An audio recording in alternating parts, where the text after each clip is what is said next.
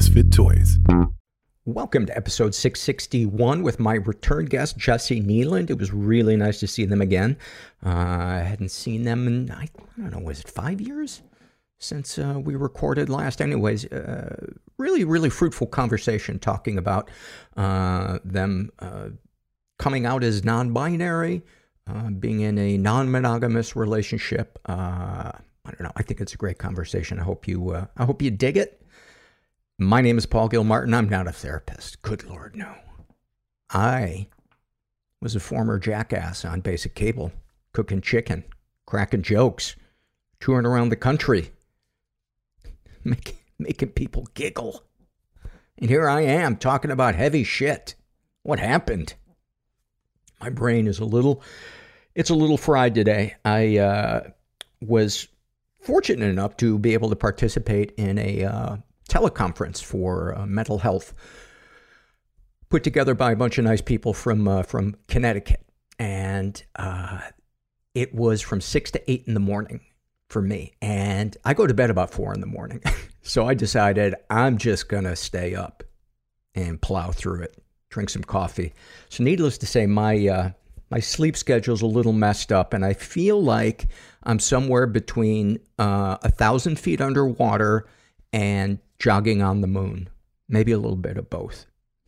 so, buckle up. I have no idea how reading surveys, my eyes are crossing as I read. This should be, uh, this should be interesting. And just remind people, um, this show's not meant to be a substitute for professional mental counseling. I know 99% of you already know that. Thank you to those of you who have been uh, signing up on Patreon.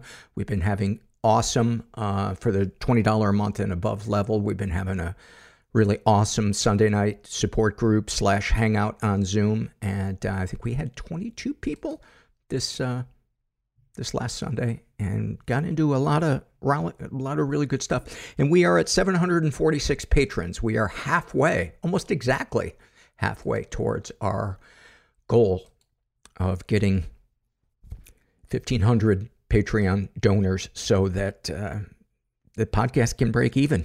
Yeah, we are. Um, I'm going through my savings. Going through my savings. Let's read some surveys. This is from the Voice in Your Head survey filled out by a guy who calls him what calls himself what the fuck, dude. I don't know what the fuck. What are some of the things you tell yourself about yourself? It's strange. The voice is one voice, but it takes many forms. In my mind, I've separated the depression brain from the healthy brain. Is this beneficial? Uh, who knows? It helps me keep those thoughts and voice at a healthier distance and in the correct perspective. The thing that makes it challenging is the depressive voice doesn't burst into a library screaming fire. It's like a demonic chameleon that knows how to say things my healthy brain would say, or latches onto borderline thoughts, i.e., it was rude. Was I rude to this person? A real self aware thought, I think most people experience. And it'll take the normal thought and slowly twist and contort. My emotions begin to tumble, and I wonder if it's regular sadness or is this going to be a quagmire I slip in and get stuck in for hours, days, weeks, etc.? Dude, so good.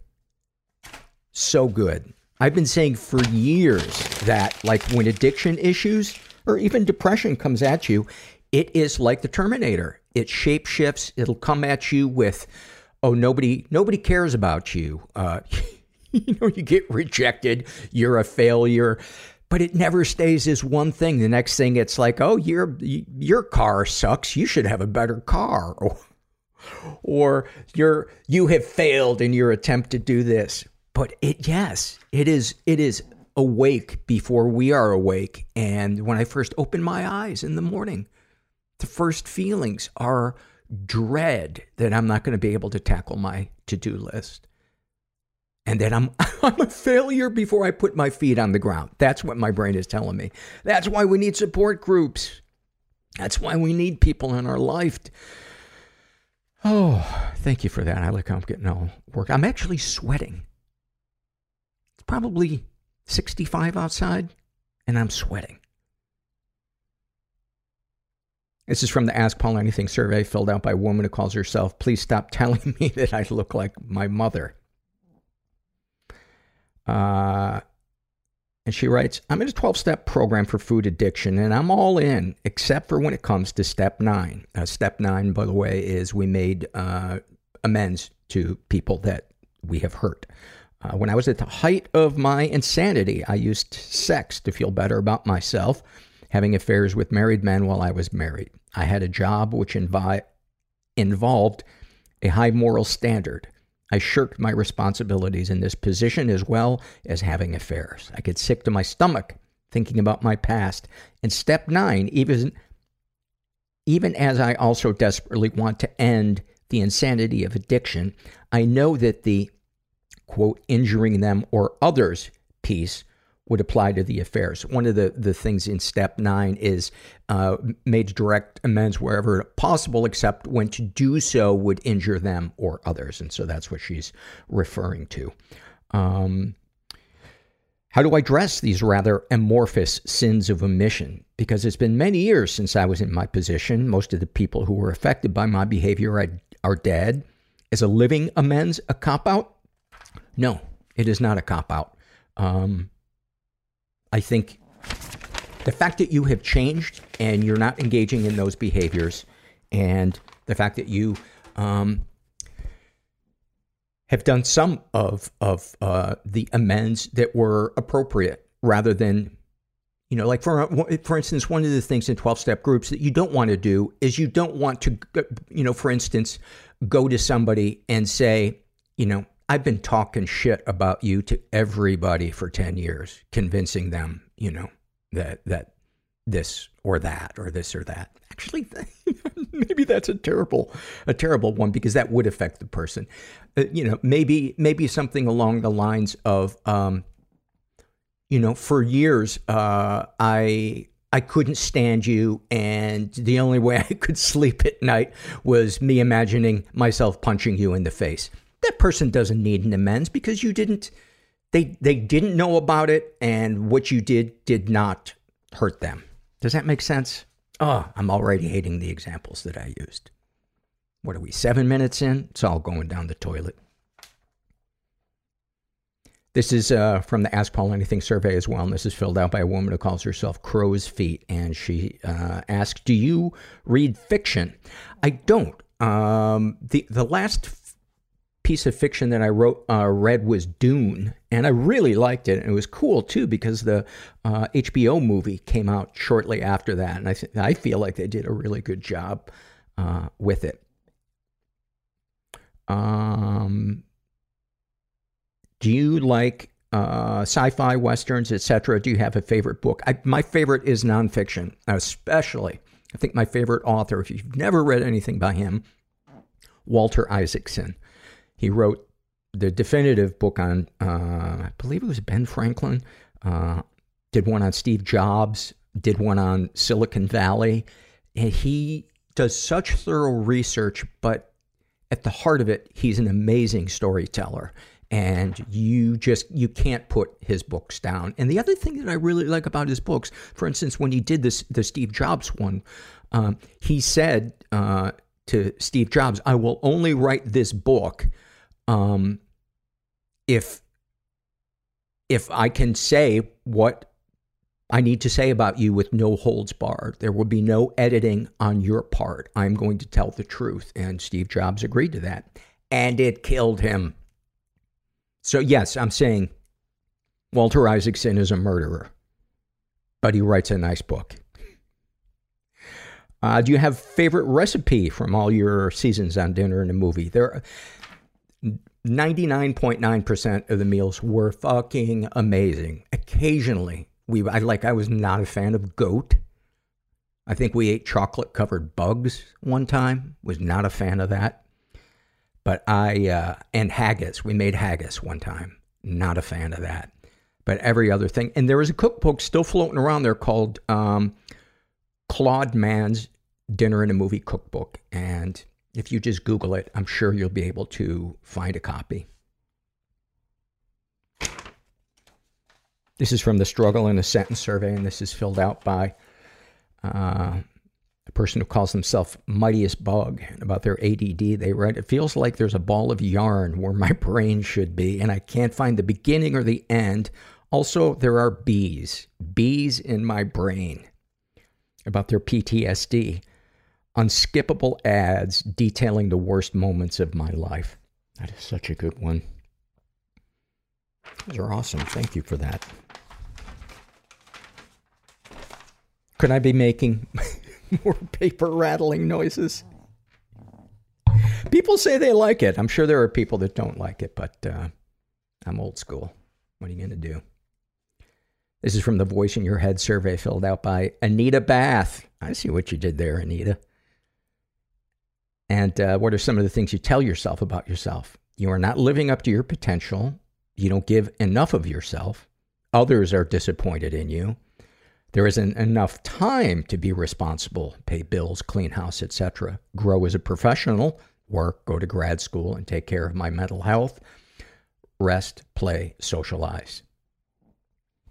This one is so uh, universal. I think so many of us think those exact things.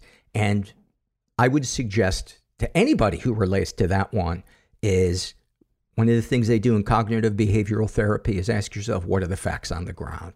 If the facts aren't on the ground, fucking let it go. Try to live in today. And the other thing that I, I wanted to share is my and my girlfriend reminded me of this because I I had a heart to heart talk with her this this last weekend because I I don't share this with many people, but I go through periods where I experience suicidal ideation. It's nowhere near the kind of I have to call and, you know, have myself put in, you know, a 72 hour hold. It's nothing like that. It's there's there's no plan. There's just fleeting thoughts thoughts that bring me comfort in knowing that that's always an option. And I hate saying that out loud, but I know I'm not alone in that.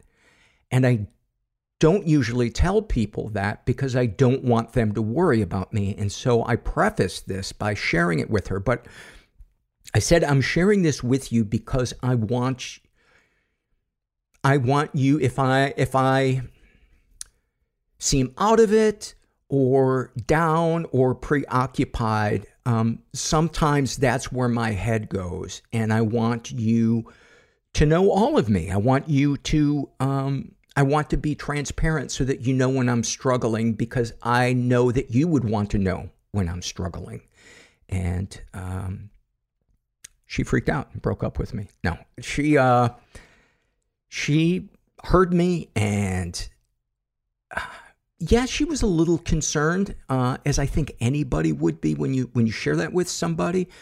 But you know, it brings up the interesting question of when do we share it? I know we're supposed to share it with a therapist, and a lot of people are under the uh, wrong assumption that if you share that you have fleeting thoughts of, of suicidal ideation, uh, that you're going to be committed. That that should not ever be the case with a licensed professional.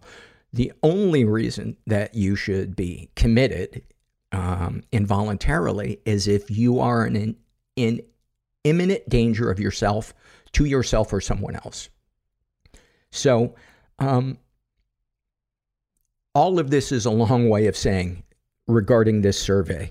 Um, you're so many of the things that you are beating on yourself up about is all about what you are doing in terms of productivity, cleaning, your your job, stuff like that. And when I was sharing with my girlfriend that one of the things that feeds the darkness is the lack of what I feel is professional productivity and I just I feel lazy, and then I feel like a like a bad person, and um, less of a bad person and more of just somebody who's just uh, pissing away, pissing away the the things that they've been given in this world. And she said something that I want to say to all of you, which is when you're looking at your quote unquote productivity in your life, look at your experiences. Look at the human connection that you've had, the times that you've been of service to people, and things that you've gotten to discover. Those are all a part of having a good life. It's not just about making money or keeping the house clean. Uh, and I felt this in, incredible comfort when she reminded me of that because that I do know. I go to my support groups without fail. I make phone calls and I receive phone calls from people every day. But the mean voice in our brain is like, no, that doesn't matter. We need to focus on, you know, professional professional growth or cleaning the house or I don't know if any of that makes sense. I'm half awake. But I can tell you it's nice here on the moon. This is also from the Voice in Your Head survey filled out by a guy who calls himself AC. And he gets right to it. What are some of the things you tell yourself about yourself? I'm a loser. I will never be happy. I like the brevity of the mean voice in your head. It's not much of a talker, gets in there, rolls its sleeves up, destroys your self-esteem and uh, and goes to lunch. There's something there's something kind of nice about that. This episode is sponsored by Blissy.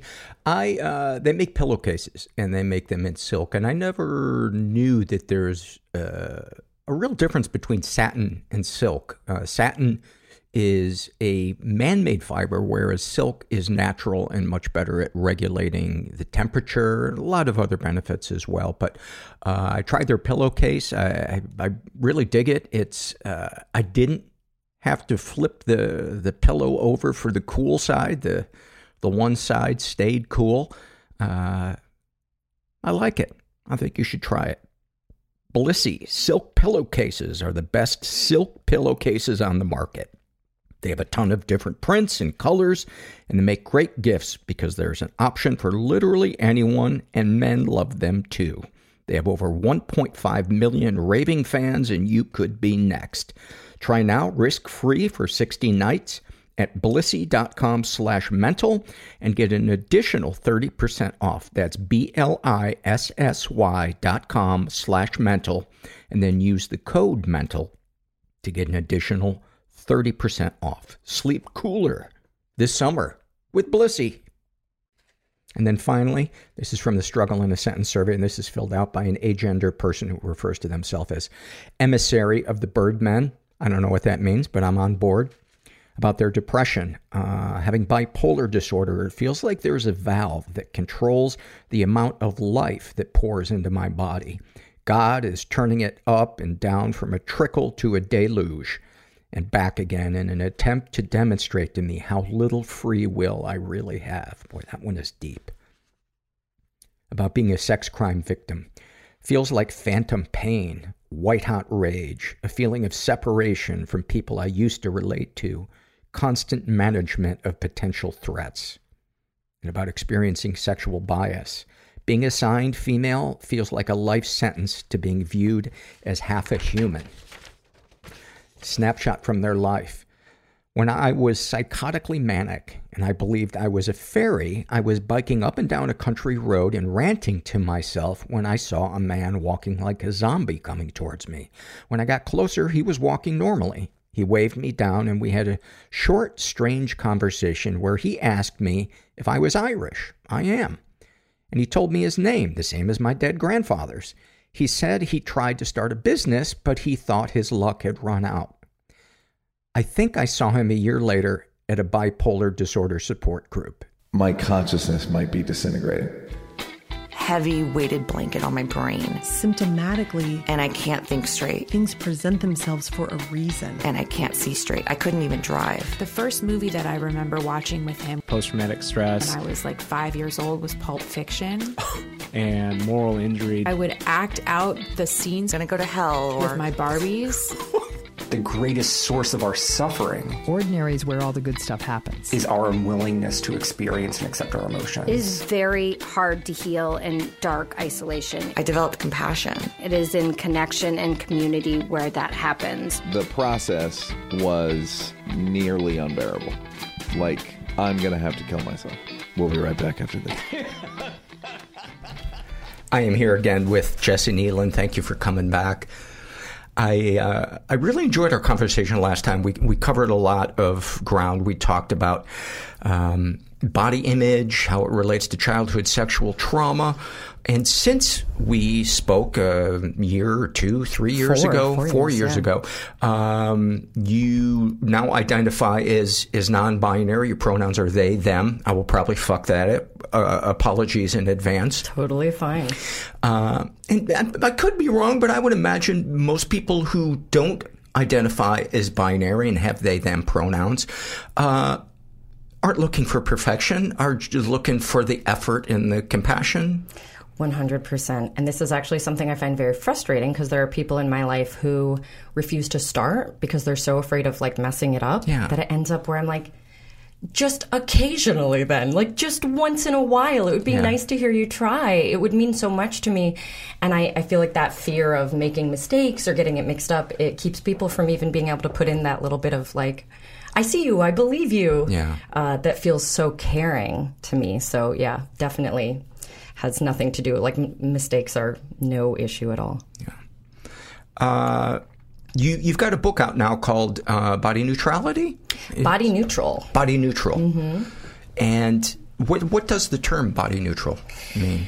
So, um, body neutrality is the work that I do as a body image coach is focused on body neutrality as the goal, as opposed to, you know, what a lot of the mainstream messages from body positivity are like to love your body or kind of feel good about your body all the time. I see. So it's not uh, in terms of gender, it's in terms of kind of self acceptance, how you. It's a yeah, it's about body image and I would say that gender can play a major role, but it depends on the person. Right.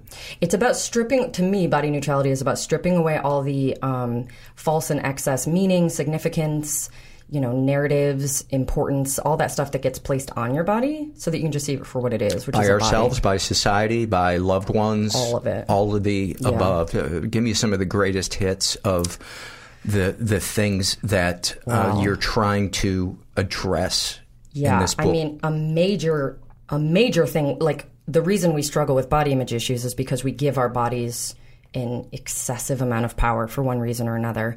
Otherwise, it would just be a preference. It's you can have a preference to look different and be body neutral. Those things can coexist, just like you can, you know, be okay with your house and also, you know, kind of wish it were bigger or cleaner, right? Right. So what I like to think of the body neutrality process as is getting people back to a place where it can just be a preference, where like you look in the mirror and go, no, it's not how I would have wanted to look, and then you move on with your day. It doesn't have power over you. rather than a drill sergeant telling you there's a finish line that you need to reach and you're not a whole right. person until Rather you than get like there. spiraling you and tanking your mood and making you change your plans and all these things.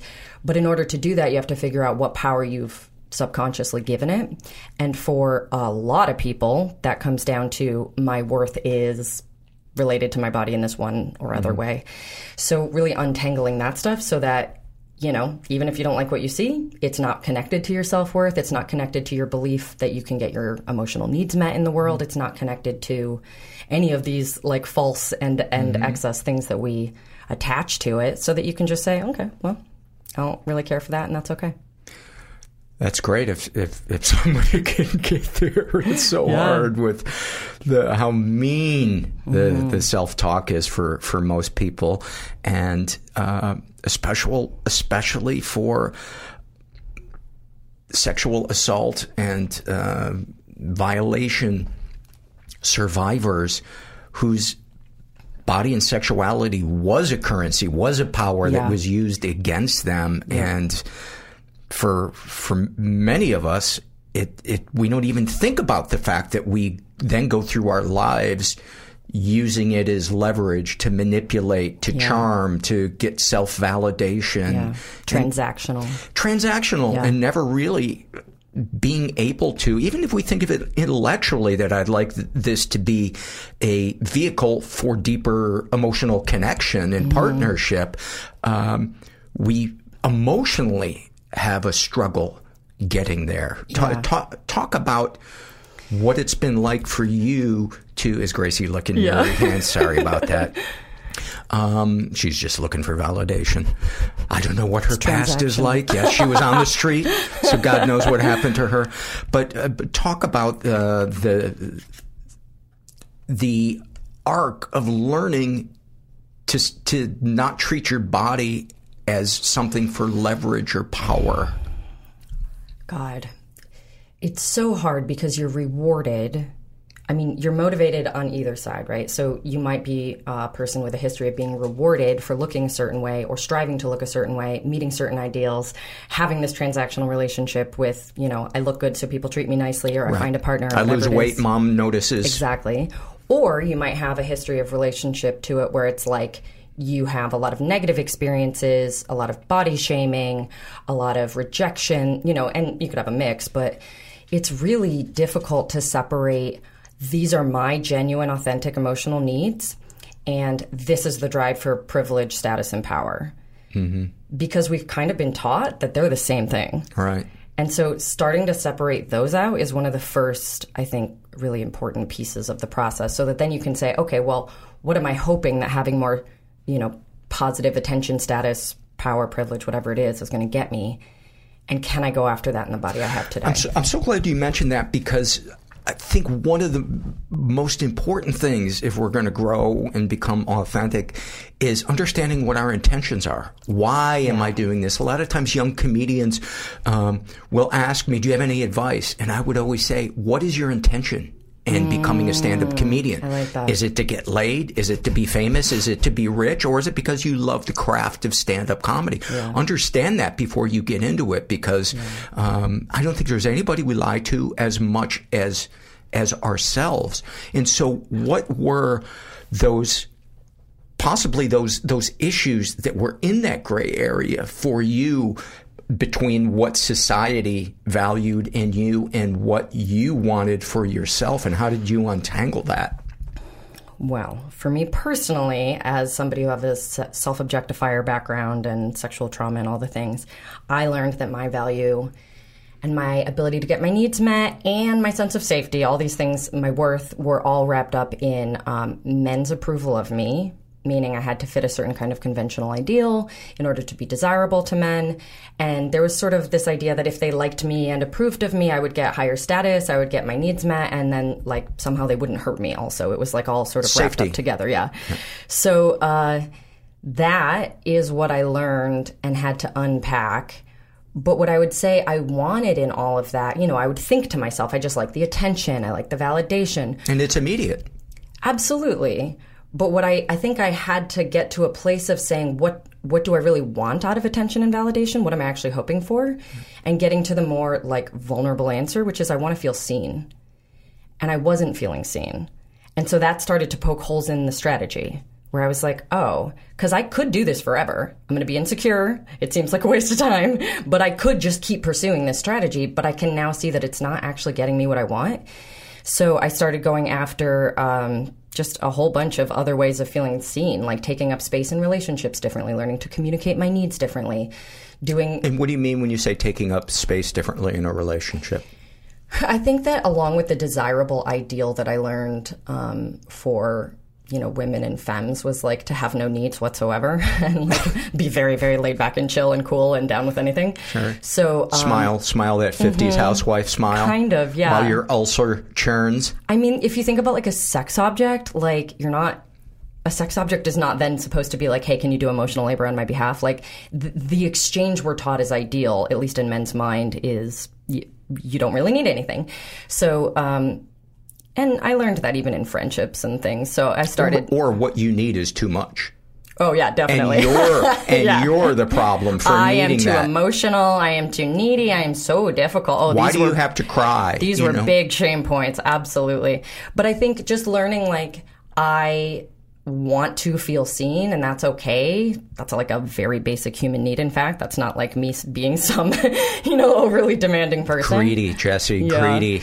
And and ultimately what I've realized looking back is like I never felt as good about being validated for how I looked or being hot or any of those things as I feel when someone like compliments my writing or my sense of humor or you know like there's these things I really like about myself that when someone compliments that I'm like oh yes like thank you I It's love that about me amazing- too It's an amazing feeling. Yes, and I think with the appearance stuff, it just always rang hollow. It was like, you know, the the low fat, dairy free, sugar free version of ice cream. Like you're like, yeah, it's a dessert, but it's not hitting the spot the way you want it to. So I think for me, yeah, just identifying that the strategy didn't work.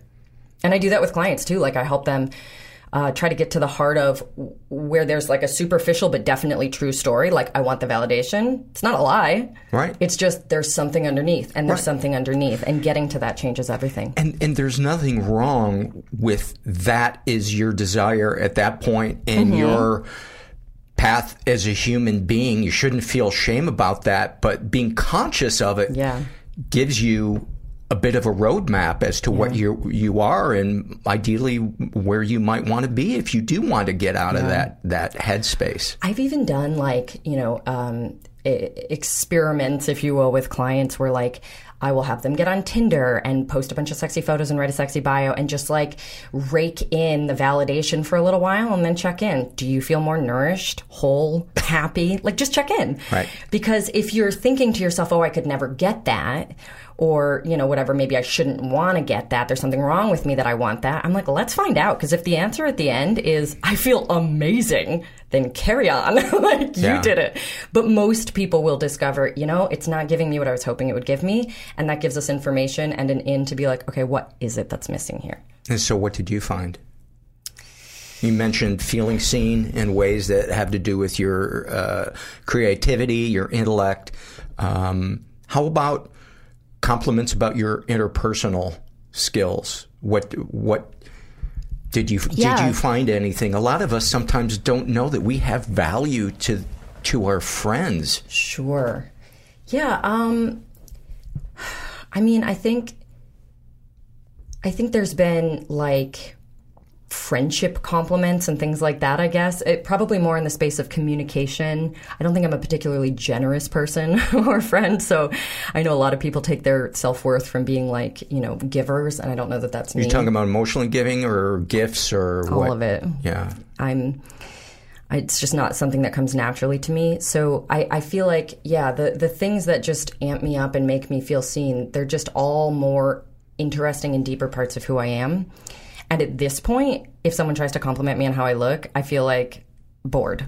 I'm like, okay, if that's all you got, you know, like if if that's all you're seeing, we're not gonna. There's nothing here. And obviously, that you know, it depends on if we literally just met for the first moment versus like you know later down the line. But it just it it lost a lot of its power when I stopped putting that much importance on it. Have you ever experienced someone seeing the parts of you that you're not crazy about? And I don't mean physically, I mean it, internally, but there was a reaction from them that was more compassionate and understanding than you had anticipated. every day in my partnership, basically. Um, I've been with my partner since uh, just before the pandemic, and I feel like this happens all the time. Because I, I feel like partnership is so much harder than uh, every other part of my life. It's something that I, I, like I said, I don't think it comes naturally to me. I'm not a nurturer, I'm not a caregiver, and there's a lot about partnership that I've resisted or, or had baggage around, and I still do. You know, I'm still working through my stuff. So uh, I find it really difficult. And I think every other relationship before this one, I would just like either self implode or, you know, act out or try to hide it and keep it from being too difficult or whatever. Um, but yeah, he has seen all of it the, the messiest, darkest parts of me. Are you comfortable sharing what the, what some of those parts are?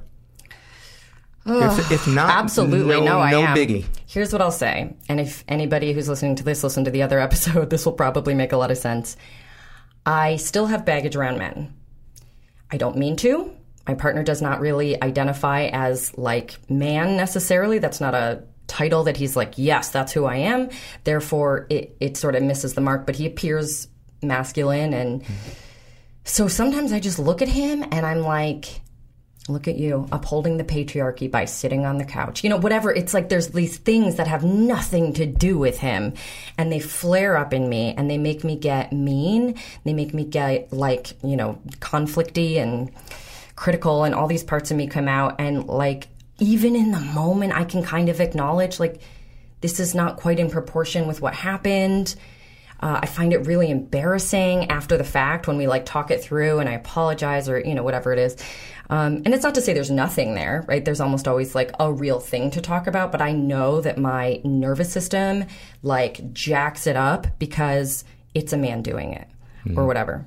And I I don't care for that, and I would rather he never saw it ever. But you know, in the interest of like radical transparency, which we have, he has seen and heard it all and he holds it really beautifully and he has a lot of compassion. In fact, in, right when we got together, I was like describing it and I was like, I hope you never see it, but just so you know, this is a thing, you know? And he was like, uh, I called it my little monster. And he was like, well, you know, like I'll just like leave treats outside your little monster's cage and let it know that it's safe. So when you do have a, I don't know what the word would be, overreaction, uh, a, a a reaction that that you're not proud of, that you Yeah. feel like is maybe not proportional. Does he call you on it, or do you call yourself on it and go to him and say, you know, uh, that might have been a little intense? It depends. I think we've both gotten so much better at like communicating through these moments that it can be either of us now. I think in the beginning he did it and that was really hard to hear because when I was like I don't know, man, ego, I guess. I was like I really don't want that to be true. I would much prefer that I'm like in the righteous position right now and you're the asshole because, you know, men. But kind of having to take that apart and be like, "Oh, that was not the story." So was it a process beginning to own your shit? Oh yes, absolutely. And I'm And in therapy. in there. Yeah, he's great. And and always always shows up with compassion like 100% of the time is like I'm on your team. I am not attacking you for this. I am not being like shaming you for this. I am telling you that I'm on your team. You're safe. Can we please like look at what's really going on here? You know, a big game changer for me was beginning a conversation. If I if I felt like I needed to speak up, is to preface it with, "I want to be closer to you." Ooh, I love that. and here's this thing that it's just my feeling Yeah. about what happened and i have to tell you because i want to feel like we're a team I would say that that is really the crux of like the partnership work that we've been doing. I've never like thought to quite put it like that, but I love that. And also I feel like in the beginning I would do it through like rigid body, gritted teeth, like I would like to be held, please, you know, like because I couldn't stop that, but I didn't want because obviously I can tell I'm sending the signal, get the fuck out of here, I'm to burn the house down. And like what I wanted most was like please come over here and hold me, I'm scared. And, so hard when your Yeah. central nervous system Yeah. is going fight Yeah. Fight. Burn it down. and I do. I go to fight. I will sometimes go to flee, but but fight is real, ready, locked and loaded for me.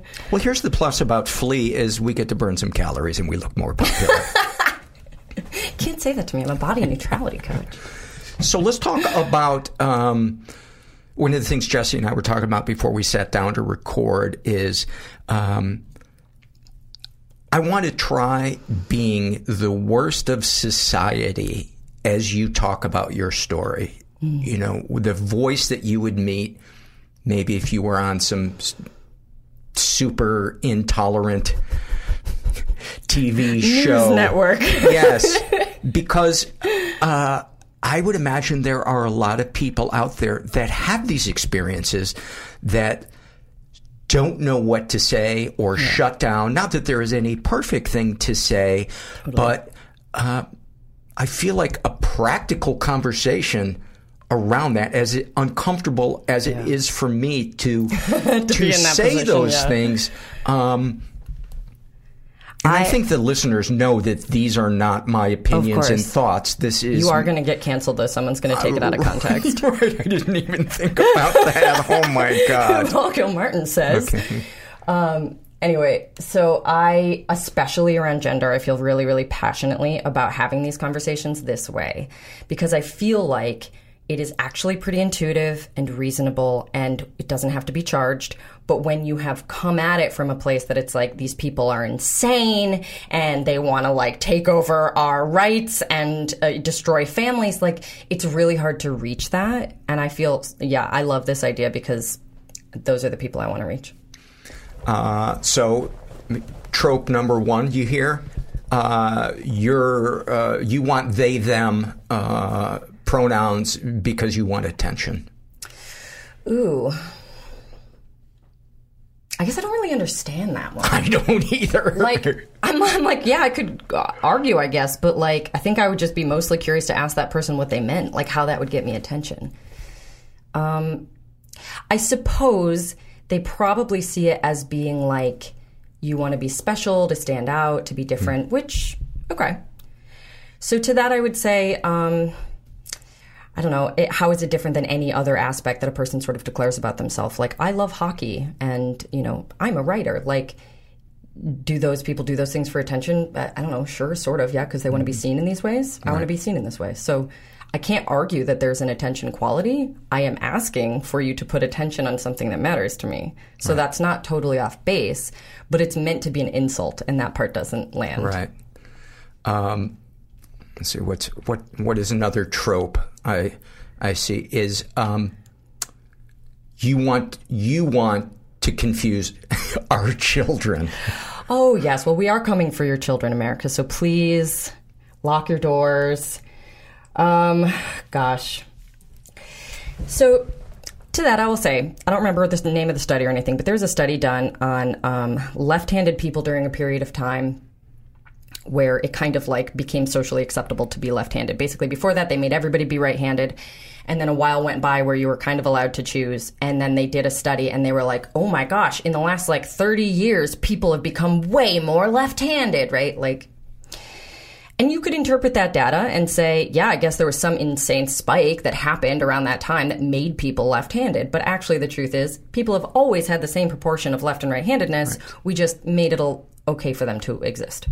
Right, which which is something that that it boggles my mind that that person of average intelligence cannot no, see. I do struggle that, with that. Yeah. That this is not a fad. yeah. It's just becoming safer. Yeah. You know, there's been a a sea change where now people have had enough of hiding. Yeah. So it's queer people have always existed. Trans people have always existed. We can look at almost any indigenous culture and find evidence of, you know, like uh, Native Americans have uh, two spirit in certain tribes, and and there's just there's different in every uh, part of the world. There's different ways in which gender has been fucked with outside the binary for as long as we have evidence. Mm. So the idea that we're just like making people be queer or trans or whatever, it's nonsense. It's just that um, as things get more progressive and acceptable and more and more people are coming out of the closet, as it were, like it looks like there's a surge, but there's no surge. The yeah. surge is just invisibility.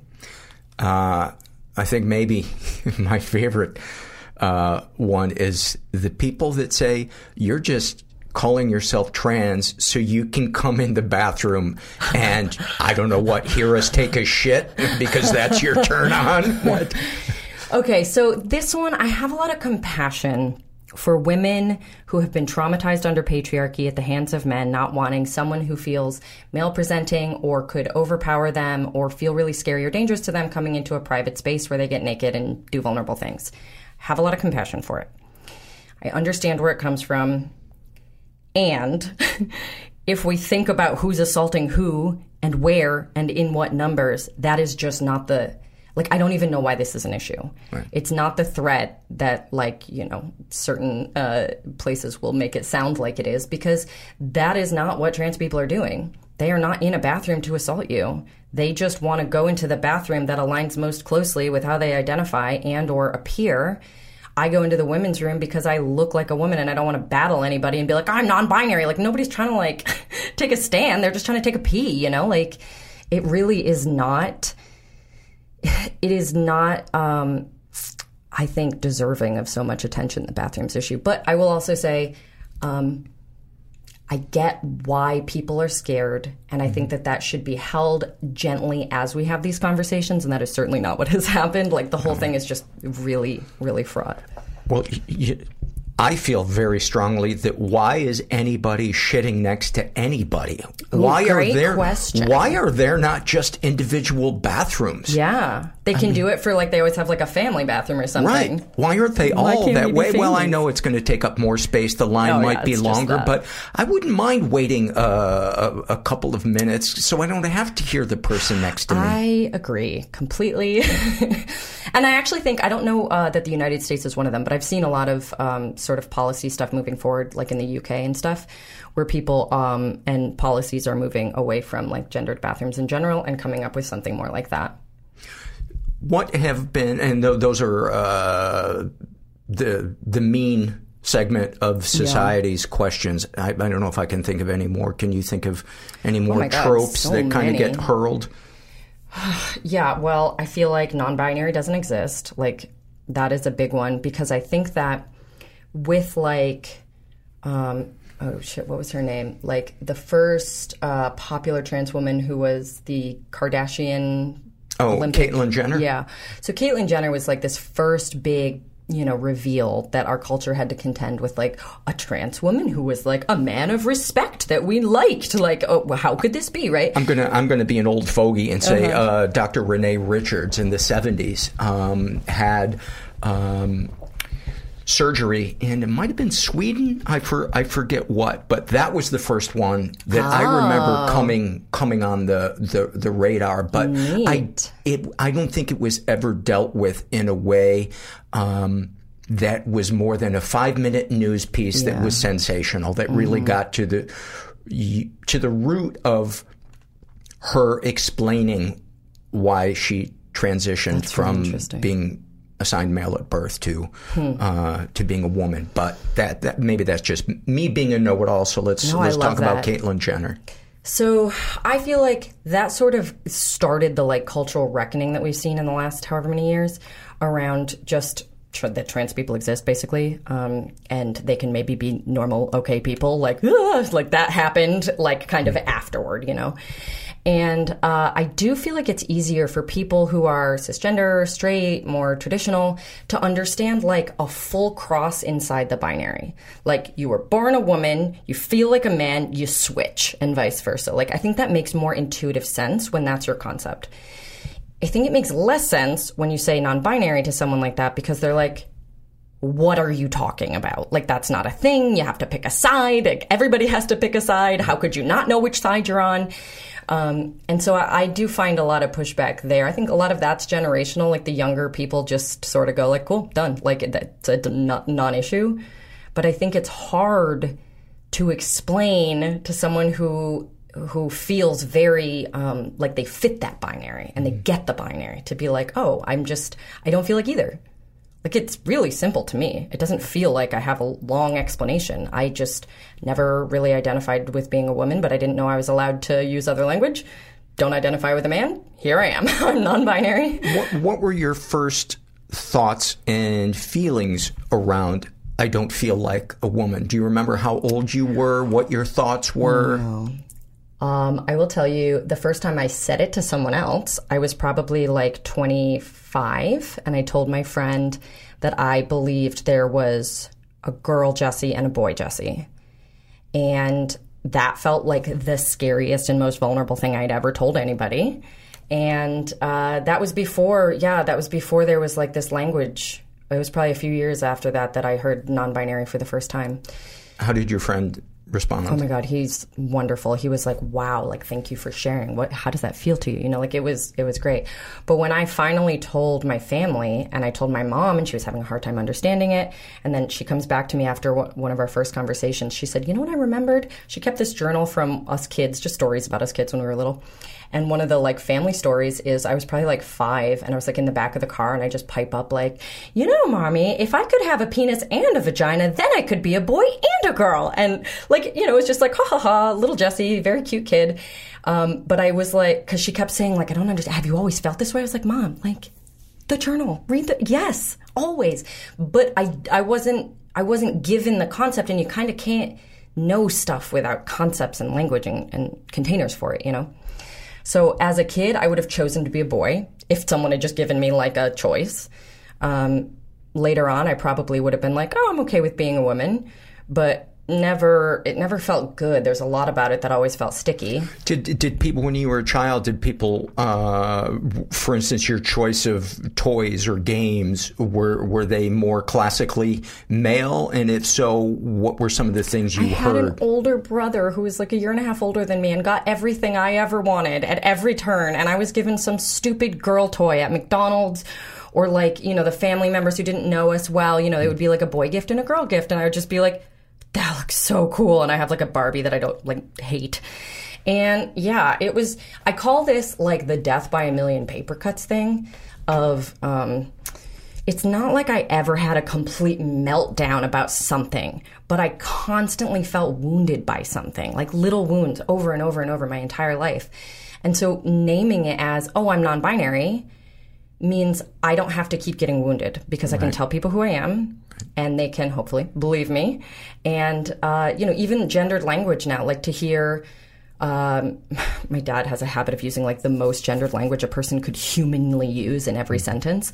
And so I'll just like be on the phone with him for 30 seconds and he's called me a woman five times. And, you know, it's like a lot. And I'm like, man, every little paper cut, right? It's like, I'm not like, oh, I'm so offended. I'm just like, ouch. Ooh, Right. ouch. And, ouch. and has your dad ever referred to you as they them? no. So he doesn't even make the effort. No, no one, uh, neither of my parents have. My mom is working on it. We've talked about it, and, and she's promised to try. She called me her child once instead of her daughter, so it's like we're making little baby steps. Um, but I don't, I don't know with my dad that it's gonna happen.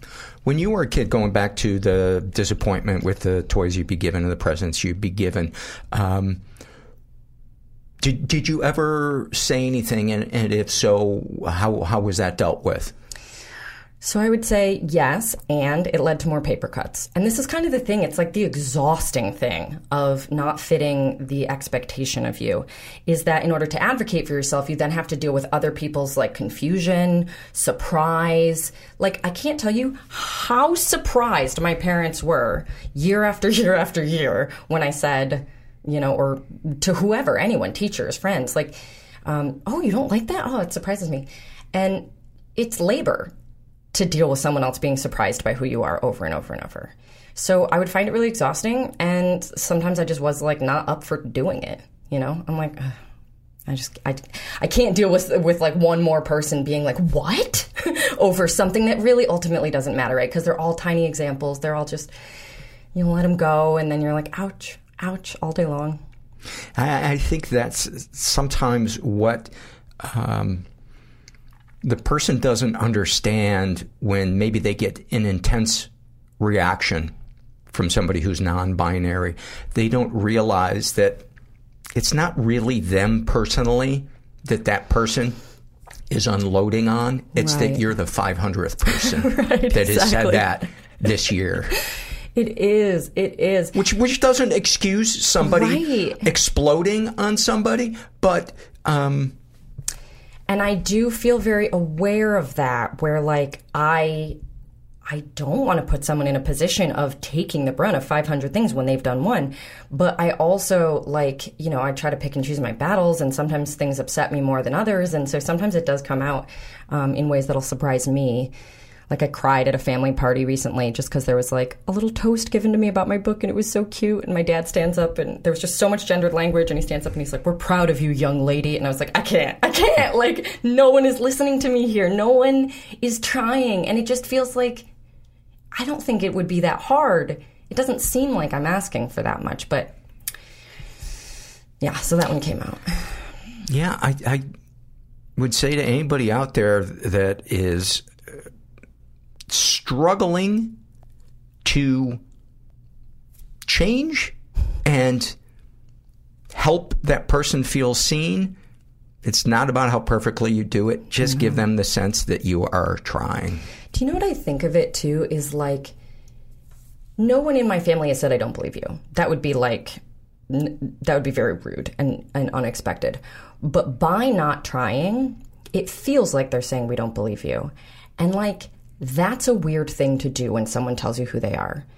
So to me, I feel like I did this like, you know, open hearted, vulnerable thing. I'm like telling them who I am. And for it just to like instantly disappear is it's this feeling of like do, like do they think I'm lying? Like what what's happening? It's very it's very disruptive to the relationship, very confusing. So to me, make all the mistakes, ask all the questions, literally fuck up as many times as you can Mm-hmm. just to get it out of your system and know that it's okay to do it because by showing up in that space, literally all that matters is you're saying I believe you. You told me who you are and I believe you. And for me sometimes I'm like I don't think it's that um, well, I understand that it's complicated for people, but it do, it feels like all I'm asking for is to be seen as a human, not a woman. And I I feel like that is literally just okay, I believe you. You're a human, not a woman. Like that would be what I wanted to hear, you know. Pronouns aside, gendered language like I believe you. I was at one of my support group meetings last week, and um, a couple couple of people were tagging along with me. I was giving them uh, a ride, and these were people that were in in rehab, and one of them was a trans man, and um, a person at our and ninety nine percent of the people at my support group and it's a men's stag.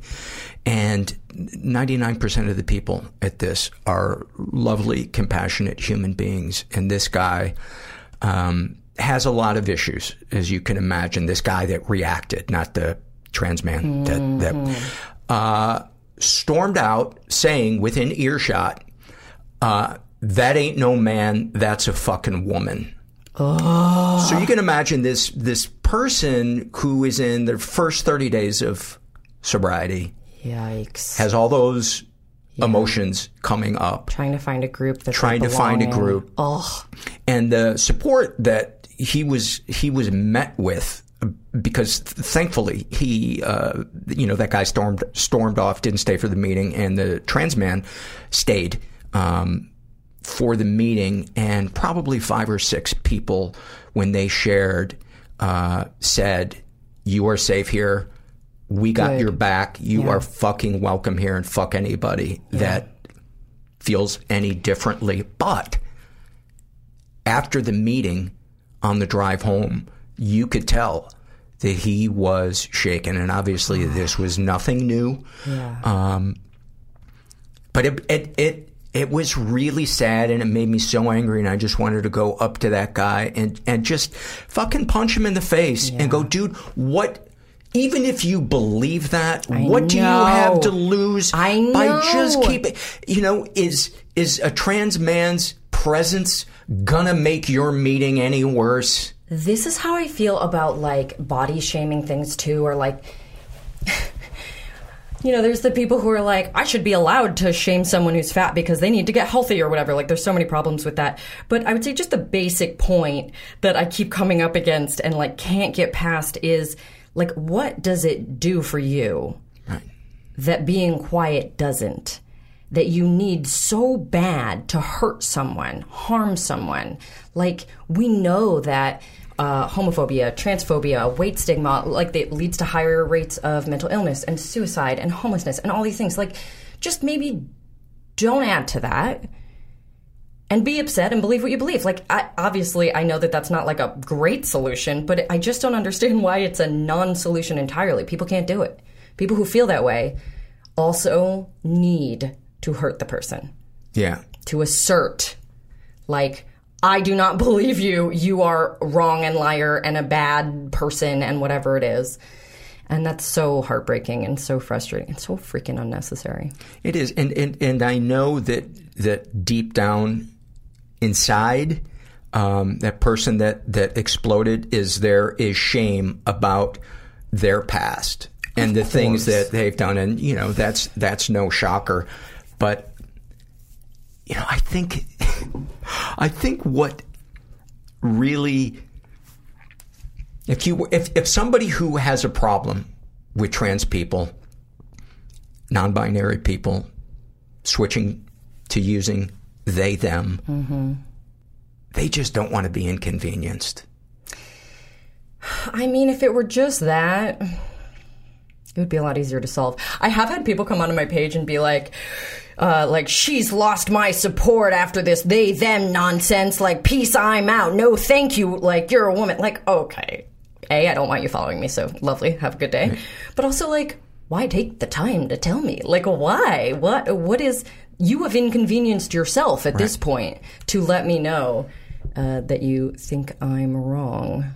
And, and you know, if we're going to address uh, language that people might feel like, well, why is it necessary to, to change it to that word? Let's look at the military. Let's look at the word neutralize instead of using the word kill. Let's look at the word casualty instead of um, killed or wounded. Let's look at the word counterinsurgent instead of the people who are defending their homeland. That is a great point. I've never thought of that. Yeah. Although maybe that's why it feels so threatening to people uh, of a certain persuasion is because they're like, language is the beginning of cults, which like is fair, and you know um, maybe that makes it especially threatening that we have like new gender language. I don't know. Right, but it, you know, if we're going to get into it- criticizing language, and these people really want to Yeah. be consistent, Yeah, and of course there, there's like the classic, um, you know, pushback of like it just doesn't make sense because they is plural. But uh, I always say um, that the the example everyone has used and can understand is when you're telling a story to your partner and want to obscure the gender of someone you are hanging out with in the story. Right. Because then you understand how to use the singular use of they real easy. Oh, I just went out with a friend. They were really upset about something at work, and so I was helping them feel better. Like. Nobody's confused right? about how to use it when you're trying to like not get yourself in trouble. That's a great one. I got to remember that Mm-hmm. one. Uh, one of the things you shared with me before we started recording was that um, you're in a non-monogamous relationship now. What what does that look like? What are um, the things that you did not anticipate, maybe that have come up? Uh, So what many. the negotiations, the transparency? What does all of that look like? So when I met my partner, I had become pretty sure at that point. I had been doing a lot of like reading and talking to people and understanding uh, a lot about polyamory and ethical non-monogamy, and I was pretty sure that was what I wanted, or at least I wanted to try it and find out. So I told him that up front, but we dated for two months, and then the pandemic hit, and so for several years Boy, there that'll was make a decision Yeah. for you. there was no option. It was not even like a thought. Um, and so then maybe a year and a half or so ago, we started like, okay, we said this is what it was going to be. We have these opportunities now again. The world is opening up. So we've been sort of tiptoeing into it.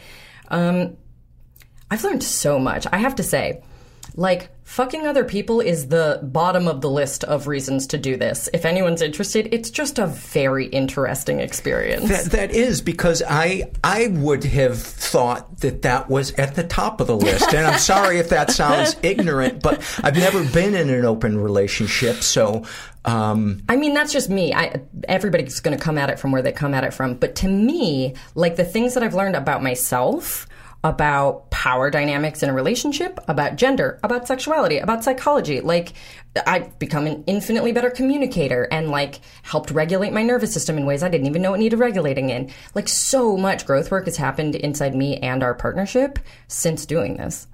That I'm like, I would do this forever. Like, it's so interesting. what? Give me specific examples of how yeah. those. Um, how that growth was facilitated by you, you now being in a non-monogamous relationship. Okay, so first up, we had this idea that it would be very sexy. Um, I was gonna like open up a little bit first, and we were just gonna sort of like see how that felt. And I learned about uh, something called stag and vixen, which is like a dynamic where. Um, I don't know if you've heard of like cuckolding. Cuckolding has like a humiliation aspect to it. Stag and Vixen is very empowered. It's like um, my, you know, hot partner goes out and gets to be slutty and happy and have all the sex and pleasure, and I just like love that for her. And so that was like where we started. Like, ooh, what an interesting dynamic. And I could like show you pictures or come back and tell you about it, and we'll both like find that really sexy. Uh, but the issue was, I discovered very quickly that if I'm like on apps looking to connect with men for an experience like that, they're not going to be the men that I'm emotionally connected to. And if I'm looking for men to emotionally connect to, that's not the kind of experience I want to have with them. So like, I was like, oh shit, I like can't objectify people anymore. Like I lost my, I, I, I can't get turned on in the context that I would have liked to get turned on to try this. So then we had to start over. And was that a vestige of your um, sexuality from the days of objectification being a, a, a turn on? Yeah, probably because I probably could have enjoyed that. Yeah, when I was younger, but I think that yeah, there was there was a new awareness of like here's what I need to get turned on now in my mid 30s in this stage of my sexuality and gender expression. Like it's not gonna be I want to find someone to hook up with. Like I can't enjoy that. What I like is to feel crushy about someone, but since I was The, the newness? Yeah. I was hoping to have like sex without feeling so that I could just try the like one scary thing without the other. But I was like, oh shit, I don't know if that's going to work out. So we had to kind of like renegotiate before anything even happened because I realized I was like, I am not into this. Um, we had to start over and be like, okay, what if we put emotional connection on the table? Like, it felt very threatening, but it also was like, if that's what is going to work here and that's what's going to be the most expansive for both of us, which is the whole point of the thing, then yeah, okay. So, That uh, must have been terrifying. oh yeah, constantly. But like, also really, really empowering, really liberating, um, just, re- yeah, really expansive. And so having the permission to kind of explore anything, I mean, we basically went carte blanche. It was like, okay, like everything's on the table at every time, but you have to be communicative before and, uh, you know, safer sex practices, and then also communicative after and willing to unpack and hold space for the other person's feelings. That's the rules. Uh, so and like, how about answering any questions that they might have? I will absolutely. I love answering questions. I love asking questions. I feel like that's a really important part of the process. Um, yeah, I think that it wouldn't work without, and we had always established like a really radical transparency in our relationship anyway, um, but it wouldn't work without that. And I think that's even gotten more intense since we've been doing this. Have you ever found yourself, I wouldn't say manipulating, but um, kind of shaping your answers in a way to protect his feelings? Never. And that's huge. Both because um, it's super important to me not to have to, or else it's not an expansive and liberating experience.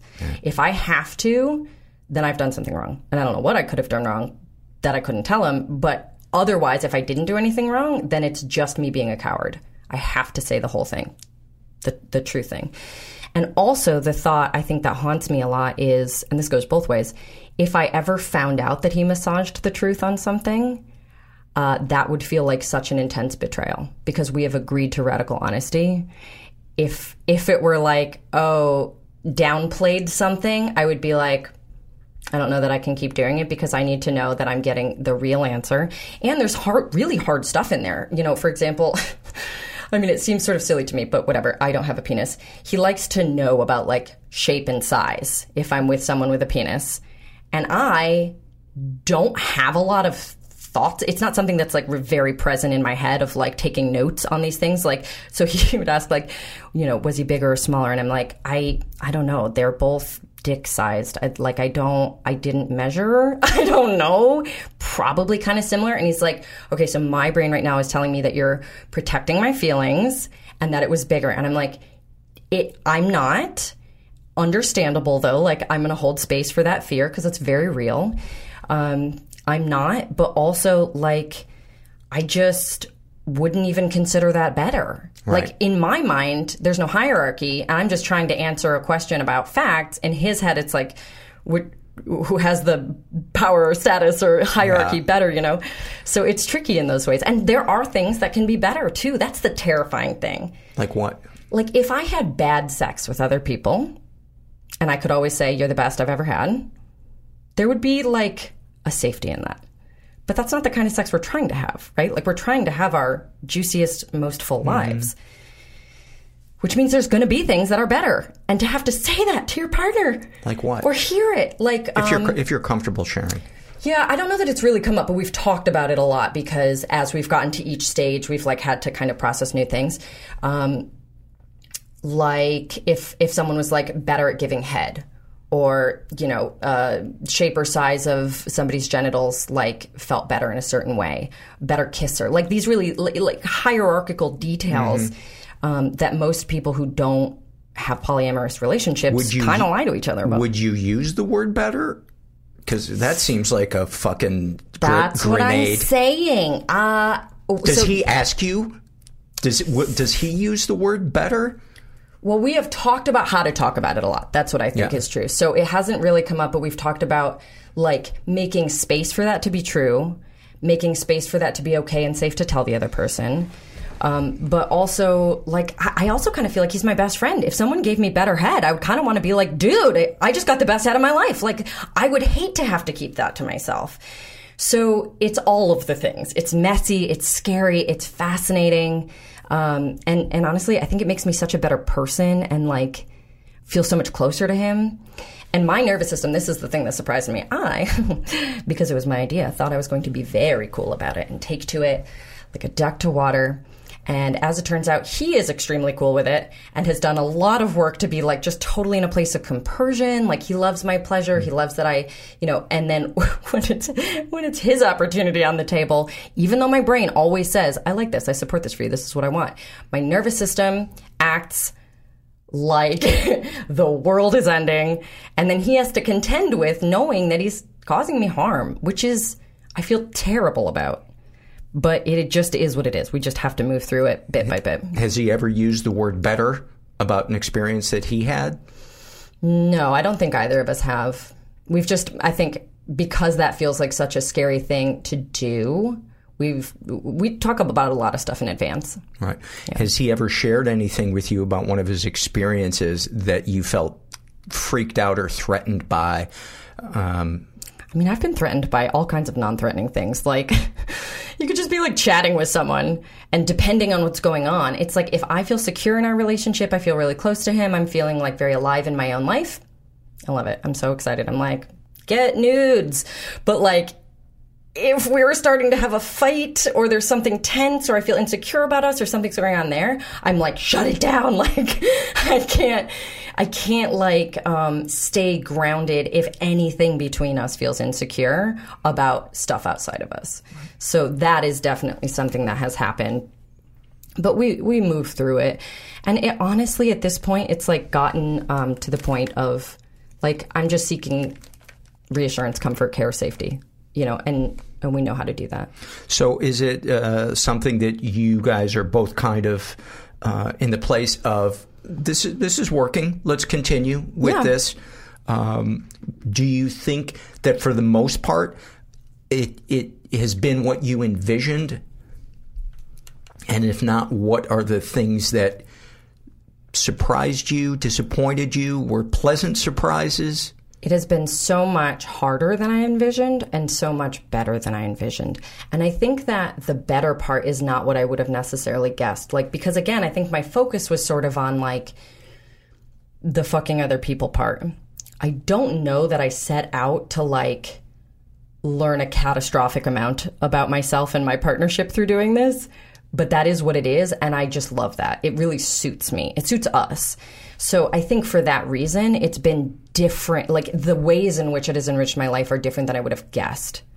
So even though I can have experiences that feel expansive and sexy and lovely and wonderful, like they are the side note to this thing I'm doing with my partner, you know?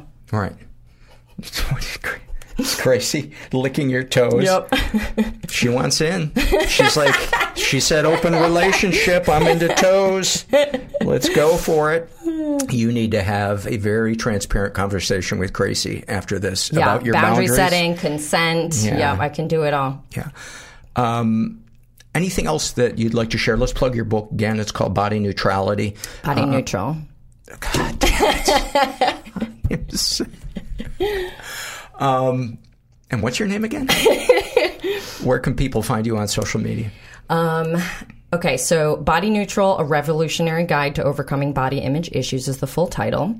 You can find me on social media at Jessi Kneeland on Instagram. And I also just got a TikTok, which is I have mixed feelings about, but you can find me there. And um, you can buy the book anywhere, literally, that you buy books or ebooks or audiobooks, but, um, you know, buy from local lo- bookstores if that's an option instead of Amazon or whatever.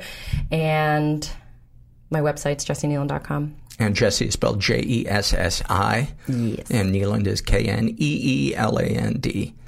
Jessi, thank you so much. Thank you. This was fun. Many, many thanks. And uh, be sure to uh, check out Body Neutral. Uh, before I get into uh, some surveys, just want to remind you guys a um, couple of different ways to support the podcast. We could really, really use your help financially, and uh, I know a lot of you are in financial uh, straits. Uh, please do not feel uh, like you you need to donate money if you yourself are struggling. Take care of take care of yourself. Um, but yeah, Patreon's a great way to do it. You can also do a one time donation through PayPal or Venmo. The Venmo handle is at MentalPod. And um, you can do a monthly through PayPal, but you, we can't connect that to uh, reward tiers like we do on Patreon. So the, the monthly donation through uh, through Patreon is a, is a great way to show your your thanks to uh, what we do here on the podcast. And um, as I've mentioned, in the last month or so, we started doing a Sunday hangout slash support group uh, via Zoom for people at the $20 and above uh, level on Patreon. And it's been really great. And we've gotten into some deep shit. And um, it's a really, really safe environment. Some good, some good souls in there. So I hope you can, I hope you can join us. And we also started doing a Discord thing. So um, people can connect outside of the meeting. This is an email that I got from uh, Richard Wilson, and he writes Dear, I am contacting you to assist retrieve his huge deposit Mr. Alexander left in the bank before it's get confiscated by the bank. Get back to me for more details. Bars Richard Wilson. Uh, he doesn't specify what kind of deposit Mr. Alexander left in the bank. And I'm going to imagine it was either handled by a teller or a janitor. And as I was researching this, I discovered that there are banks where there are employees who are tellers and janitors and they operate in the stall. So you just go into the bathroom and you knock on the stall. They open the door, you give them your money. And then they give you the money back out of a wet toilet, which I am actually a fan of because I like having wet money. It makes me feel like I exercised.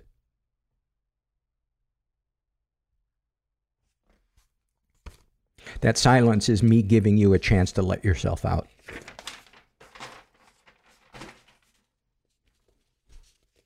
This is from the misophonia, i.e., sound sensitivity survey, and this is filled out by, let's see.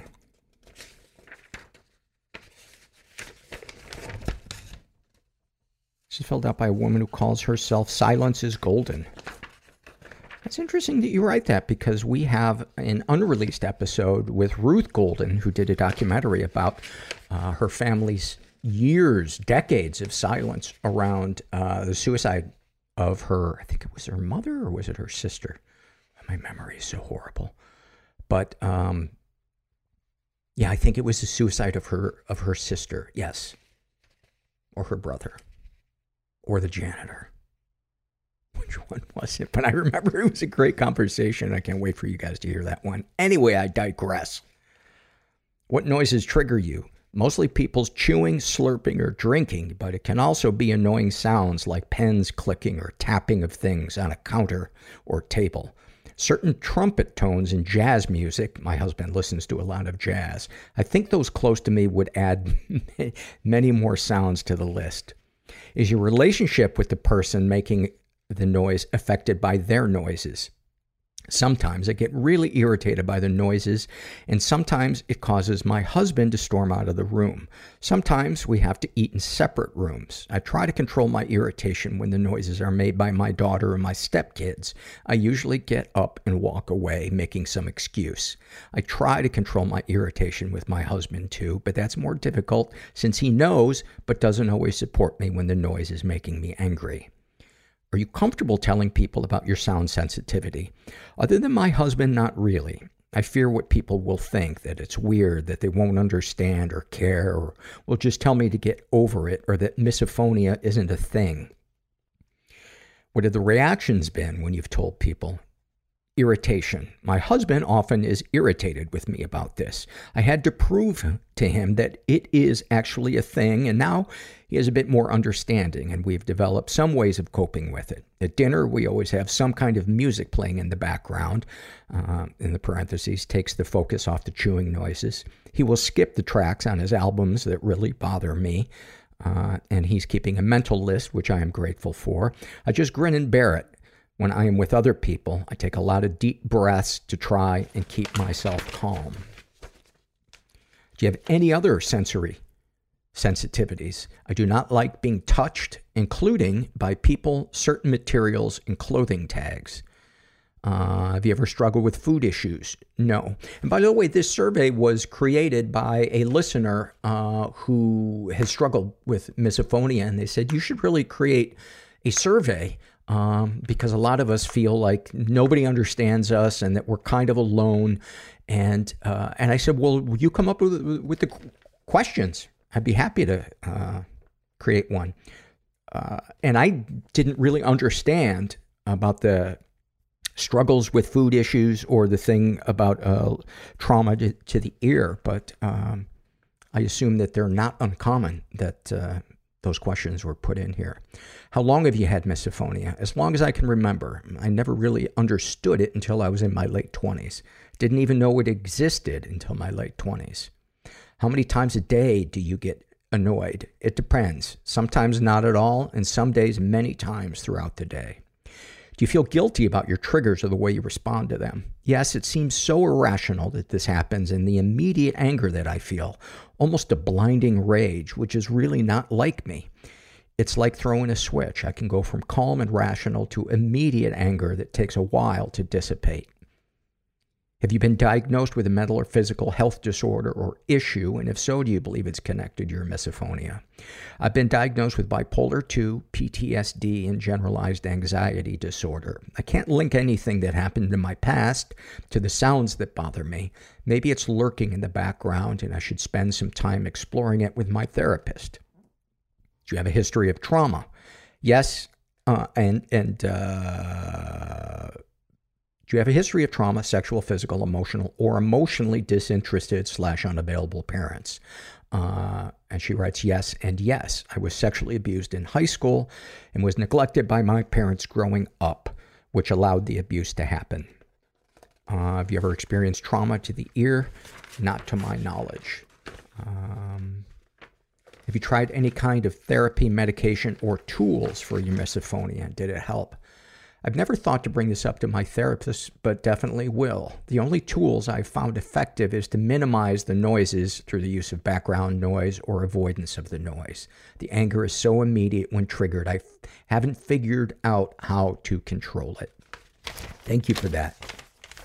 I appreciate it. This is from the Shame and Secret survey, and the the I think we got two or three Shame and Secret surveys in the in the pile to read, and uh, a couple of them are a little on the graphic side. Um, I know I should probably give warnings more than I do, but in, in many ways, I feel like the entire podcast should just have a, a, a trigger warning at the beginning. This is filled out by uh, a woman who calls herself something funny and deep uh, she identifies as bisexual, in her 20s, raised in a slightly dysfunctional environment, was the victim of sexual abuse and never reported it. I was with an abusive partner, mostly emotionally, occasionally verbally, rarely physically, and one time he wanted to have sex and I told him I don't want to, verbally and clearly. He kept trying. I physically pushed him away and said, leave me alone, and rolled to the other side of the bed. He kept trying. I just gave up. I was just laying there. He stopped before pe- penetration, rolled off, and said, It just feels wrong. I said, I know. I said no, and no means no. He said he thought he could convince me. Well, I had never said no before, so I guess he decided it just I just didn't mean it or it didn't matter. As usual, he was hoping to override my desires with his own. I don't think he saw it as abuse. I was also sexually assaulted by a stranger at a party. I don't care to go into the details, but the most traumatizing event was not the assault, but the reaction of my friends at the party when I told them what happened. You're overanalyzing it. That's hot. You overthink things. I tried to explain, yes, rough so- sex can be hot when I consent to it. But just but I just got told how much I overthink things. That was probably the worst ever of my life, to be honest. Uh, worst over anything else that has ever happened to me. My friend saying that to me, my worst fear and trauma throughout my life is not being believed where I go to others for support. I found it easier to go it alone because I will believe myself. Wow, that really fucking blows.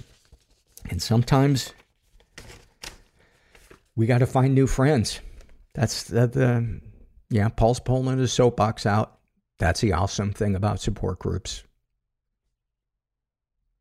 Uh, she's been physically and emotionally abused. My dad was emotionally abusive, and I feel to a lesser extent my family by normalizing it and gaslighting me when I spoke up against it. He would verbally abuse, berate, and go crazy and do things to scare you, like drive really fast when he was mad and swerve the car, threaten to take you to a mental hospital, or make you pack to live with relatives in another state, then take it back the next day, call you names like selfish, hypocrite, brat, manipulative from as young as eight over really trivial, normal child things. Uh, she also had an ex who was physically, uh, emotionally, uh, and uh, physically and emotionally abusive. Uh, he was manipulative. Uh, he would slap her and say that didn't hurt, which which that's got to be a new a new level for for narcissism. that didn't hurt. Any positive experiences with abusers? Uh, my ex, who was abusive, I had also many positive memories with him. They're a bit tainted by how I see him now, but I remember being happy at the time. I know he did love me, and in a way, I care for him. I don't want him to remain abusive, and I hope he's able to become a good partner and give and receive healthy love. It makes me sad to think of him being alone and ashamed because I know he does, because I know he is ashamed. I do not think his soul is inherently bad, it is just unhealthy. I know the many happy moments I had are also real. It does add complexity to my feelings about him and made it harder for me to leave the relationship, but it does not make the bad things less valid or real or change what I went through. I think many people stay in abusive relationships because there are good aspects to it that make it harder to accept the abuse is real and intentional and not going away. I was not able to leave until I fell out of love. It is what it is. I wouldn't want to think the good things were not real or else the choices I made make no sense. Darkest thoughts. I sometimes enjoy people who have caused me stress or envy failing or wish them ill. Sometimes I want my exes to do worse than me in life, even though I loved them. When someone has really hurt me, I sometimes imagine them being hurt in a really brutal way, and that calms me down. I would never really do those things or desire to harm anyone. It's just a coping mechanism to deal with frustration from being hurt. Darkest secrets. I've never told anyone about my ex trying to force me to have sex. I don't want to. It feels private but I also don't feel a need to share it. Sexual fantasies most powerful to you.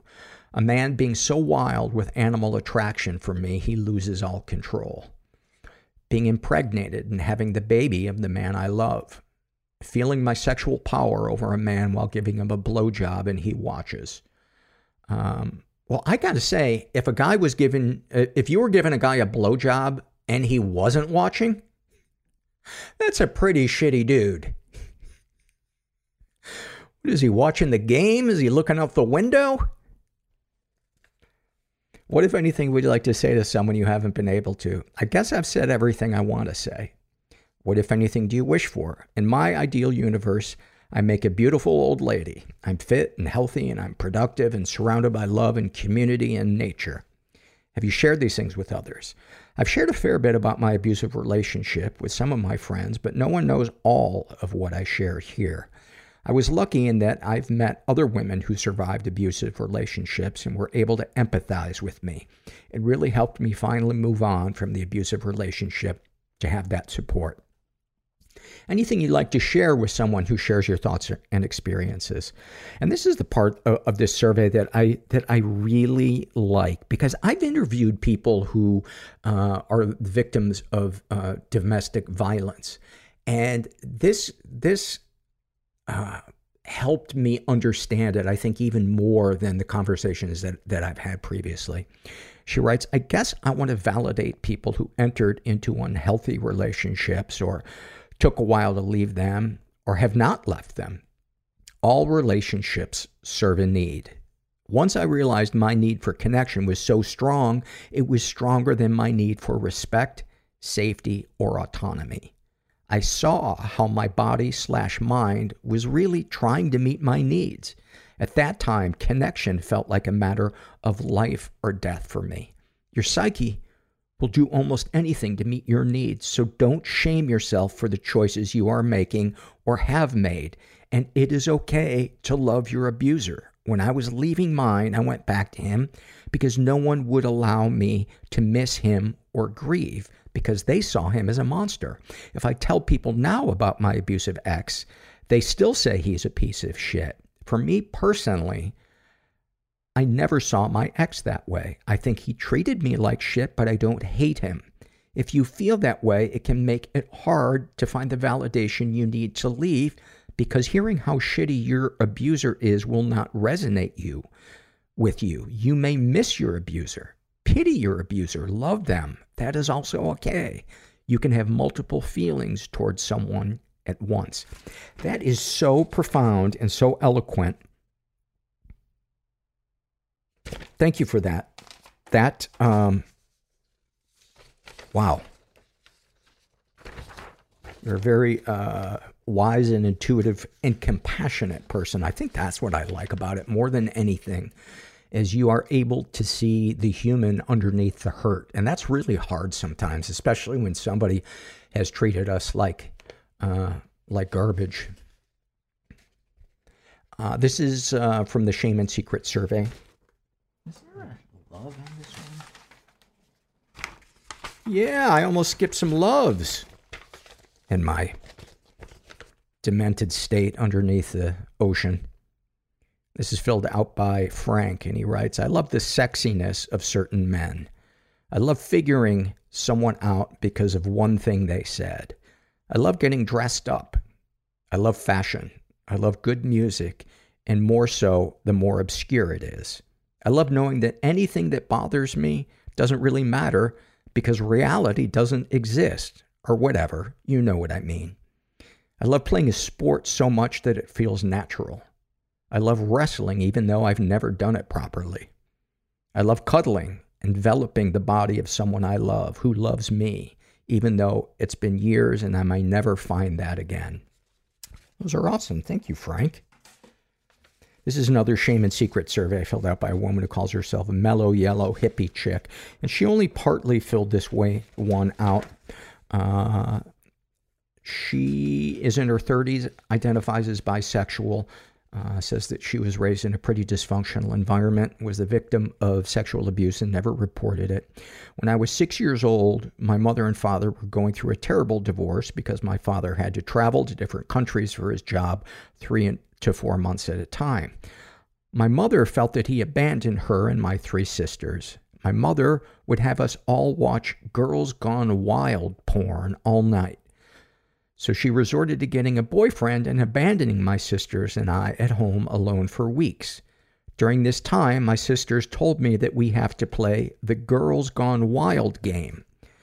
They told me that I had to suckle their breasts and rub their vaginas until they squirted. They seemed happy when we played that game, so we played that for three more years. Wow. She's been emotionally abused. I feel that my parents totally ignored my existence, and I was forced to please my male and female family members sexually. That made me feel that that was the only way they would like me and want to play with me. Any positive experiences with abusers? The positive experience is that they no longer make me do those sickening acts. Darkest thoughts. I sometimes think of pushing my parents in front of a bus. Uh, darkest secrets. Uh, I dream of selling everything I own, moving to another country, not telling anyone, and just starting over completely.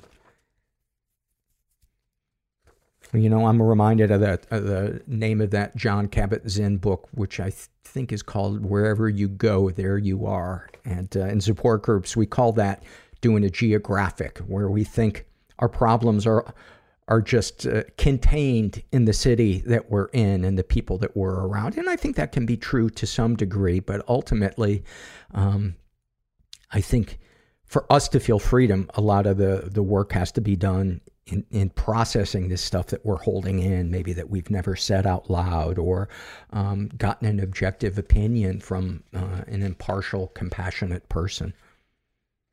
Uh, and that, that's the end of uh, the survey that she filled out. Uh, these are some loves from a person who calls himself the IRS. I am not a fan of you. I love the smell of a well chlorinated pool in summer. That's such a good one. And that is like not a common one, but I, you know, they say that our sense of smell of all our senses is the one that is most intensely connected to emotion. And I com- couldn't agree more. Uh, that just, I don't know about you guys, but summertime, I could just live at the pool. It was just so much fun. I love the intensity of citrus blossoms in an orchard. And I love the comforting, comforting sound of Gracie's collar when she shakes it. uh, and the sound of the paper when surveys are read. I'm glad to hear that because, of course, the over analytical part of my brain every time Gracie shakes is like, oh, your podcast is so unprofessional. This is uh, also from the Shame and Secret survey, and this one is a bit graphic. Um, this is filled out by an agender person who refers to themselves as Why is choosing a name so hard? They identify as asexual, and then they say, I've come to realize that late in life I am asexual and that I do not find people sexually attractive. I have had a very low libido my whole life, but always participated in sex because I thought you just had to. Uh, they are in their 40s and say that they were raised in a pretty dysfunctional environment. They were the victim of sexual abuse and never reported it. From the age of five to the age of 10, my brother, who was seven years older than me, would sexually abuse me, which included digital penetration, oral sex, and inserting various things into me, including broken pencils, uh, attaching things uh, like clothesline pegs, hair clips, etc., to my labia, pretending to take photographs of me, thankfully prior to digital cameras, he also abused my cousin once in front of me, and I have reason to believe he also molested other children. It started when my parents went away for several months and left us in the care of an auntie, so I feel like so I didn't feel like I could say anything, and by the time they were back, it was just normal. Uh, and by the time they were back, it was just normal. It started while I was asleep. It may have started earlier than that, but that's when I became aware of it. The worst, and worst is in capital letters, thing ever was one time when he told me he would stop if I wanted, but was fingering me while he said, and said he wanted to keep doing it. So I just said it was okay. I eventually told on him one time, but I found out mom always thought it was only one time. I was sexually assaulted by a friend in my youth group when I was 15. We were traveling back from an outing, and I was in the middle of the back seat next to the pastor's daughter on one side and my friend on the other, all under blankets or coats. He pinned my legs open by looping his left leg over my right leg and fingered me for hours on the way home while I pretended to be asleep. I wrote him a very angry letter about it the following week, but never reported it. I've had three different boyfriends who each decided to surprise fuck me in the arse during the course of our relationships, and I would just freeze and wait for it to be over. I never mentioned it, even though it would hurt and make me bleed and cry. Man, that is a lot. Any positive experiences with the abusers? My brother was my idol when I was little, even during the abuse years. He was always mom's favorite and was extensively abused emotionally and physically by my dad, so I felt terrible for mentioning something bad about him and for hurting her. He has been there for me at different times of need in my adulthood, though now our parents are dead, I have almost no contact with him anymore. Thankfully, he never had children, nor did I, or I would have felt like I had to intervene. Darkest thoughts. My marriage is crappy. I lost all sex drive when I went down antidepressants and forced myself to have sex, even though I didn't want to, for years till I had grown to hate it so much that I just couldn't do it anymore. And even then, my husband pressured me for years, but would never talk about it. He's an alcoholic and a chain smoker. He has depression and terrible hygiene. I sometimes find myself just hoping he will die so I can be free, but without losing the house. My plan is to outlive him. A lot of the time, I feel like I hate him. Darkest secrets. The abuse mentioned above the fact that writing about it has really turned me on, which is not unusual.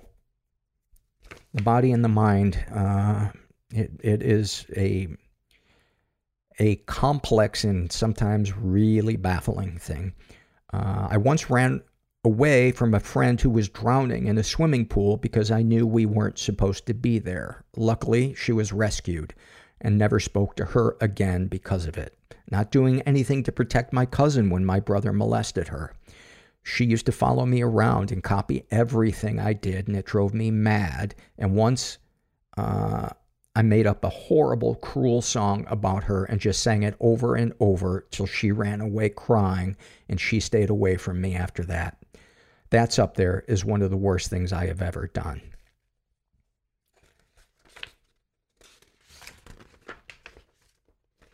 Sexual fantasies most powerful to you.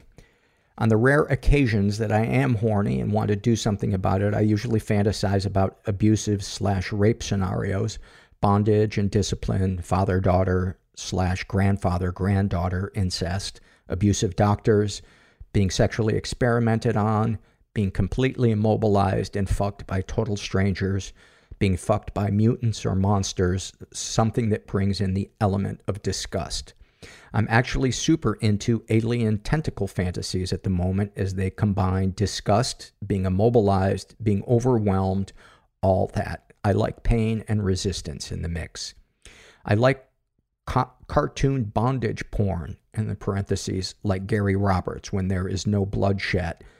Bloodshed uh, is what works best. And my fantasies have an unreal quality to them that while not actually cartoony, they are not at all realistic. I don't feel much of anything about sharing it here, as this isn't a person I'm talking to. I know other people like the same stuff because it's out there for me to find. It makes sense that my sexuality is wired this way from the abuse and also from my neurodiversity, just sort of doubling down by masking into abuse and dysfunction. What, if anything, would you like to say to someone you haven't been able to? I would like to have been able to tell my parents that I am autistic and ADHD, and they probably were too. That actually I was not a terrible, horrible child. I would like to apologize to my cousin for that awful song. What, if anything, do you wish for? Why can't everyone just fuck off and die so I can be alone and at peace, eh? The thing I secretly wish for, but would never admit to, because it's just so selfish. I wish that I had never ever gotten fat. I am too fat now. Even if I could lose weight safely, my skin is ruined. I will never ever have the body of someone who has never been fat. I have always been fat. That is what I would wish for. A body with a clean slate like that. That could be what I make of it. Uh, and wasn't ruined by 45 years of being not good enough. I wish humanity, I'd wish humanity out of existence in a heartbeat. And then parentheses, you know, if I could make sure the monkey paw scenarios were all covered and I actually got what I intended and restore the earth to the plants and animals. I might wish to have never have existed if I had the chance. Life really doesn't seem worth it and doesn't live up to the hype. It makes no sense and is pointless, but you just have to keep on plodding along. Wishing to never have been abused or to be neurotypical is the same thing as wishing I'd never existed, that the person wouldn't be me. I wish I would have been able to ask and access support much sooner. I wish I had known I wasn't sexually attracted to people and didn't have to do sex in relationships. I wish I could be free of the obligations and relationships that my life so far has saddled me with, but without losing the benefits. I would love a clean slate. It's too late for a fresh start, but it would be nice to run out the clock with less stress and compromise. Have you shared these things with others? I've told a few people about my abuse, but never got a response I liked, so I won't anymore. I guess in honesty, I don't know what response I would like, so what is the point? I've never told anyone about wishing people dead or out of existence. I've never told anyone about my sexual fantasies. These are private, and I'm not interested in sharing them with anyone. I don't want that level of intimacy with any person. How do you feel after writing these things down? A bit hollowed out, a bit weird to have to be back to normal after visiting this very buried place, a bit aware that I might actually be super depressed and not have realized it. There's a lot of what's the point going on in my thinking. I'm glad that you can see that because um, it's it's um, it's concerning reading this, um, and I think it it might be advantageous for you to maybe give uh, finding some kind of support another shot, whether it's a therapist or support group or somebody who is proven to be trustworthy and compassionate, because you got a lot of plates spinning in the air uh, emotionally uh, with this. You know, you've got the body image issues, but more than that, feeling trapped financially in a marriage that it sounds like brings you no joy. Um, I think that would be worth talking to somebody about because a lot of times, you know, we think that we're in a prison and the you know, the door the door is open. We just tell ourselves, "Oh, there's no key. There's no key for this thing." And it's very easy, I think, when we get depressed to to get into that that hopeless that hopeless state of mind that that um you know this phrase has been popping in my head a lot the last two the last two days is whatever it is that you're you're struggling with what would you say to your best friend if they were struggling with it and just be your best friend but it's so interesting how we will apply it differently to ourselves. Oh, that, you know, that'll be a hassle or that's not going to work out. Would you tell your friend that? Would you tell your friend, oh, don't go, don't go for support. It's, it's going to be a waste of time. No. You would be saying, can I give you a ride? I'll go with you to your first meeting. What can I do? Do you, can I help you find a therapist? And then finally, these are. Uh, but uh, thank you so much for that survey. You you went really fucking deep, and uh, that could not have been uh, pleasant dredging up all of those things. So I, I really appreciate it when you guys uh, do that, because that's a big a big big part of the of the podcast. And then finally, uh, these are some happy moments filled out by a woman who calls herself Headache. And she writes, I love when my boyfriend's cat screams at me outside my room uh, the first thing in the morning and gives me good morning kisses. I love how his cat will follow me to the front of the house to say goodbye when I walk to work. I also love how his cat lays on top of me and the vibration of him purring on me makes me fall asleep. As I'm writing this, he, the cat, is laying on his back at the end of the bed. I appreciate his cat for helping me let go of my grief after my dog passed away a couple of years ago. It shocks my boyfriend because he's never seen his cat do any of those things to anybody else before. Oh. Love it. Love it. Those of you that have been listening to the podcast for a while remember I used to talk about my dog Herbert, and uh, he died in, I think it was 2017. Um, but he was he was not a people person. He's like the opposite of was the opposite of what Gracie is like, and uh, he if people would come through the front door, he would bark. He would back up. He wouldn't get near them. He'd get about six feet away. That was like the distance that he would keep. So you weren't sure if he was going to lunge forward and, and bite them. He never bit anybody. Actually, bit a veterinary tech one time.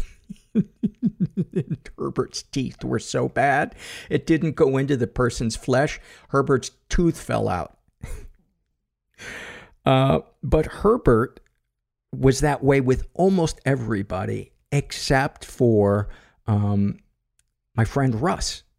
And they would come over for the holidays, and Herbert would get up in Russ's lap and fall asleep on his back in Russ's lap. And it was just such an amazing thing. And that's always baffled me what it is that about a particular person that an animal will will favor.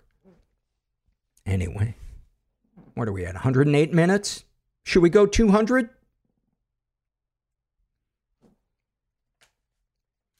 Many thanks to, to Jessi. Thanks to all of you who uh, filled out surveys super, super thanks to those of you who've been signing up via Patreon. Um, it means a lot to me. And um, what would you tell your best friend? Be your best friend. I got to remember that one too. Anyway, if you're out there and you're feeling stuck, just never forget you are not alone. And thanks for listening. Everybody I know is bizarrely beautifully Everybody I know is bizarrely beautifully fucked up in some weird way. Bizarrely beautifully fucked up in some weird way.